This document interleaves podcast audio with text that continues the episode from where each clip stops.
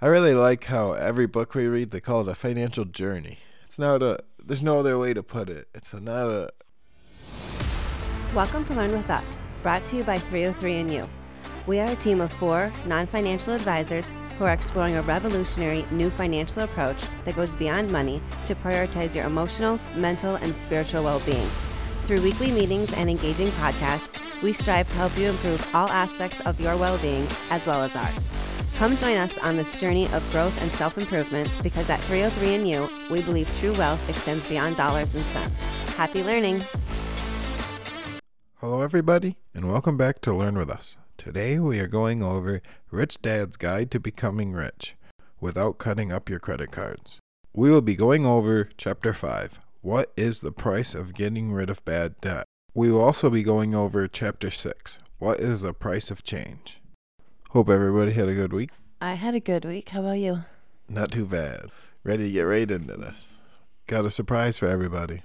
We're going to start this week with a little quiz.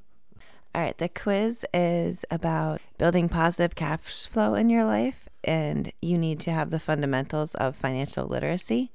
And the quiz is to help you decide or determine where you're at. Number one is Do you routinely pay your bills late? Uh, it says to put a one next to any of the following questions to which you would answer yes. So I would just put a piece of paper and a check mark because it's a total thing at the end. That it doesn't really matter which ones. Have you ever hidden a bill from your spouse? Have you neglected repairing the car because of insufficient funds? Have you bought something recently that you didn't need and couldn't afford? Do you regularly spend more than your paycheck? Have you been turned down for credit? Do you buy lottery tickets in the hope of getting out from under your debt? Have you put off saving money for a rainy day? Does your total debt, mortgage excluded, exceed your rainy day reserve? And then it says add up the numbers in the boxes. If you scored a zero, that's great. You're already in control. If you scored a 1 to 5 range, you might want to think about reducing your bad debt. And if you're scored 6 to 9 range, watch out, you may be headed towards financial disaster. oh no. dun, dun, dun. That's the best part about this quiz was that the answers only affect you. So if you're into the 6 to 9 range, which I hope you're not, but it's not over yet. He has what he calls Rich Dad's Emergency Cash Flow Program. If you really want to gain control of your cash flow, you're going to need three key ingredients a financial statement to know where you are financially, personal discipline, and a game plan that's going to take you to where you want to go. The game plan he suggests is that you pay yourself first. And if you've been with us for a while, you would know that every book we've read has told us at least 10 20% is always yours to keep. Because if you don't, then you're working for no reason. So you have to put it into either savings or into investing or into something that's going to benefit you personally. No bills, no doodads is the word he ends up using. He says that's what we have to cut out of our lives next is once you pay yourself, you need to see where the rest of it's going and cut out things that you really don't need. Like any extra services if you really have Disney and everything else, get rid of half of them. You don't watch that much TV. Get rid of that gym membership you haven't gone to. Stuff like that. And it's funny because um, he points out that he's not changing the advice that Rich Dad gives, which is believing in expanding your means to afford any lifestyle that you want. But um, because there are times when you need to stop and take certain measures to get back on the right track. And that's what we're referring to is if you are in uh, a financial bind right now that you need to stop digging. Oh we never even said that quote in the beginning. It was from anonymous. What is it? It says what do you do when you find yourself in a hole stop digging so he goes on next to talk about how you can take control of your cash flow and basically he's got like six six tips, but to sum them all up, it's just basically explaining the snowball effect, which we've already talked about. But if you don't know what it is, I'll let Connor tell you real fast. The snowball uh, effect is where you get an extra. He suggests 150 to 200 dollars, and then you start paying off your lowest bill first. So you take that 150 and the minimum, and you pay that, and then once that's paid off, it should take you a couple weeks. Some will take months. It's not a big deal. This could be a yearly journey. He warns you of that.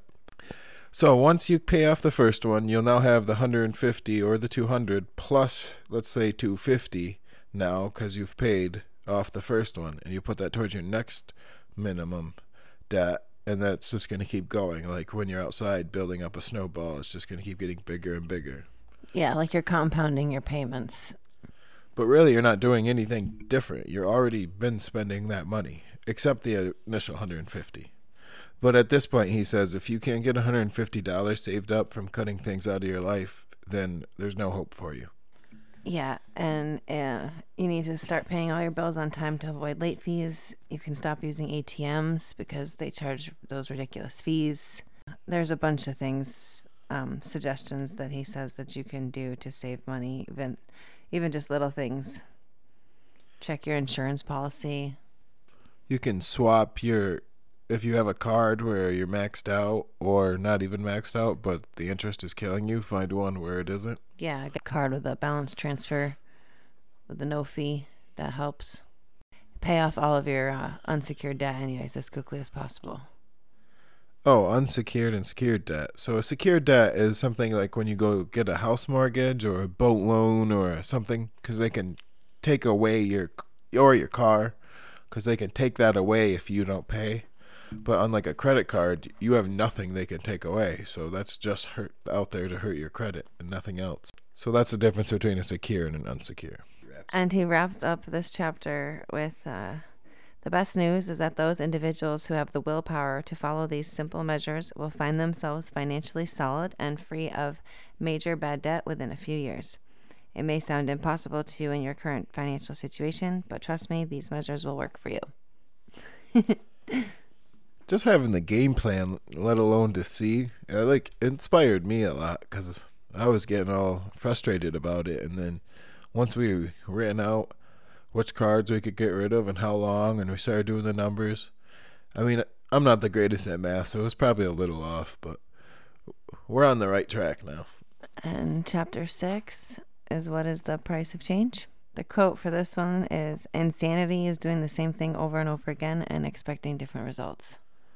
Have I ever told you the definition of insanity? I've heard that quote so many times. It says it's anonymous. That's that's odd to me. Everybody must use it.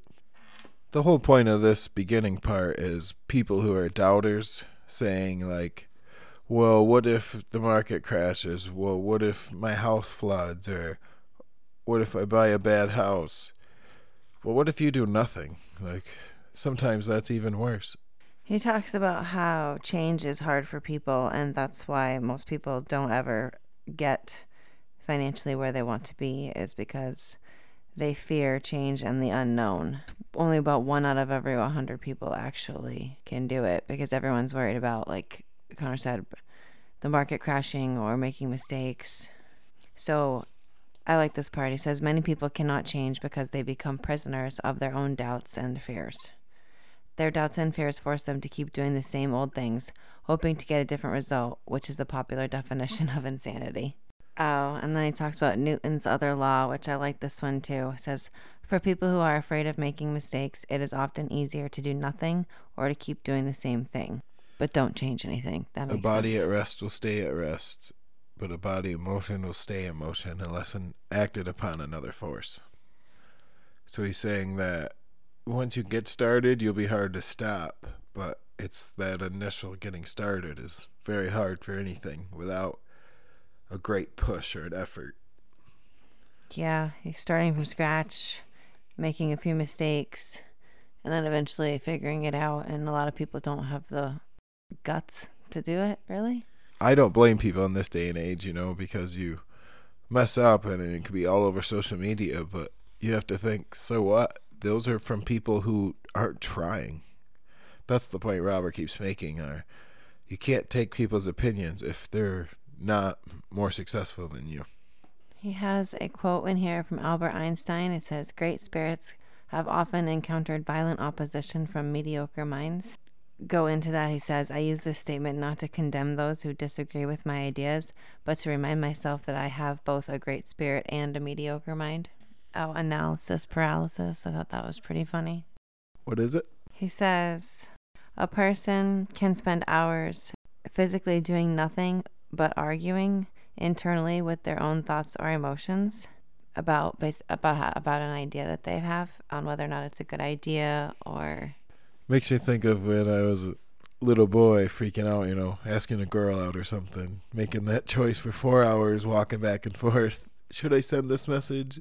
Well, he says, you may recall the radio interviewer about earlier it was a story. I'm pretty sure we touched on it, where he was telling the radio interview about buying properties and being a landlord and whatnot. And the the interviewer said, "I don't want to fix toilets and receive phone calls late at night from tenants."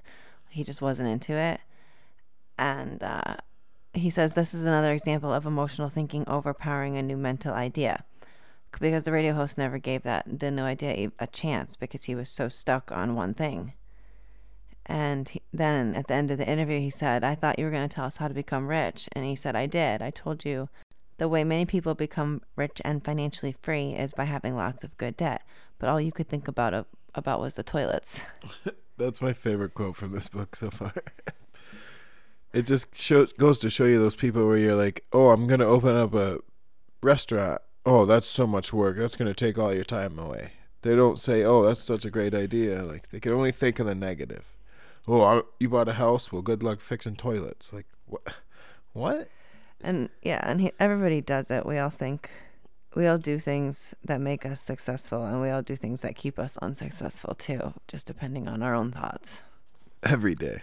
He has that sweet story. I'm going to butcher it, but he goes over how when he was in the wartime that he has to be this warrior but then when he comes back to being an American, it's been taking him 25 years and he still hasn't even figured it out. It was like he's still in warrior mode and he never could figure out the perfect balance. He says that's what makes someone who's high ranked in the military is someone who can do great in wartime but is also great in peacetime. He has this quote that says, as I said, I spent 25 years learning to fight, and then I had to spend 25 years learning how not to fight. The next part he talks about is he says life is about change. If you're not changing today, you may be in grave peril because everything is constantly changing. I like how he talks about if you're clinging to the idea of job security and automatic pay raises and seniority, then you are clinging to the rules created of an industrial age. Oh, that's where he's talking about the YouTubers who make a million dollars and they're not even 18. Yeah, but that's because now we're in the information age. And yeah, they're making millions of dollars on the web with. He was just saying that there's literally kids out there that never will get a job, never go to McDonald's and do that first awkward interview or none of that. They're done. They've made their money. Everyone has to change or pay the price of falling behind, slowly but surely which I get that. Like you can't not adapt to certain things anymore. It's it's it's impossible. I mean, here we are trying to help or not help, but teach ourselves by doing the podcast. You know, it's our way of changing into the future. Who's what everyone is doing. If you can't beat them, join them. Next, he goes over we all have strengths and we all have weaknesses.